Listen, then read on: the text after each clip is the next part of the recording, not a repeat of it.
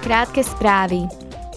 Výbor parlamentu pre dopravu a cestovný ruch tento týždeň schválil dve dohody s Ukrajinou a Moldavskom, ktoré majú zjednodušiť cezhraničnú dopravu tovaru.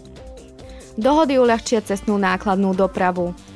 Umožňa dopravcom z Ukrajiny, Moldavska a Európskej únie vzájomný tranzit bez toho, aby potrebovali ďalšie povolenia. Aj týmito dohodami reaguje Európska únia na narušenia v oblasti dopravy na Ukrajine a v Moldavsku, ktoré spôsobila neoprávnená invázia Ruska. Dohoda medzi Európskou úniou a Ukrajinou navyše umožní ukrajinským vodičom, aby mohli naďalej využívať platné ukrajinské vodické preukazy a odborné osvedčenia aj na území Európskej únie.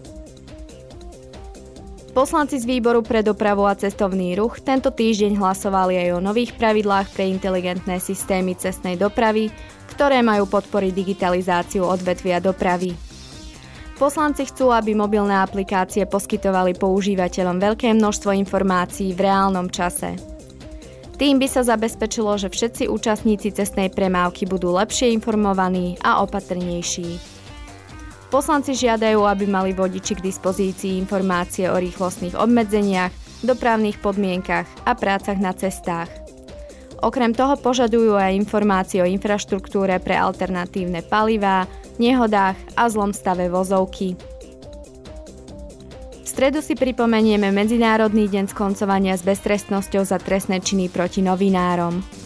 Podľa monitorovacieho strediska organizácie UNESCO bolo za posledných 15 rokov na celom svete zavraždených vyše 1200 novinárov. Takmer všetky tieto vraždy zostali nepotrestané. Bezpečnosť novinárov a ďalších predstaviteľov médií je jednou z hlavných priorít Európskej únie, ktorá je odhodlaná chrániť slobodu médií a ich pluralitu. To bolo na dnes všetko. S krátkými správami sa k vám vrátime opäť 3. novembra.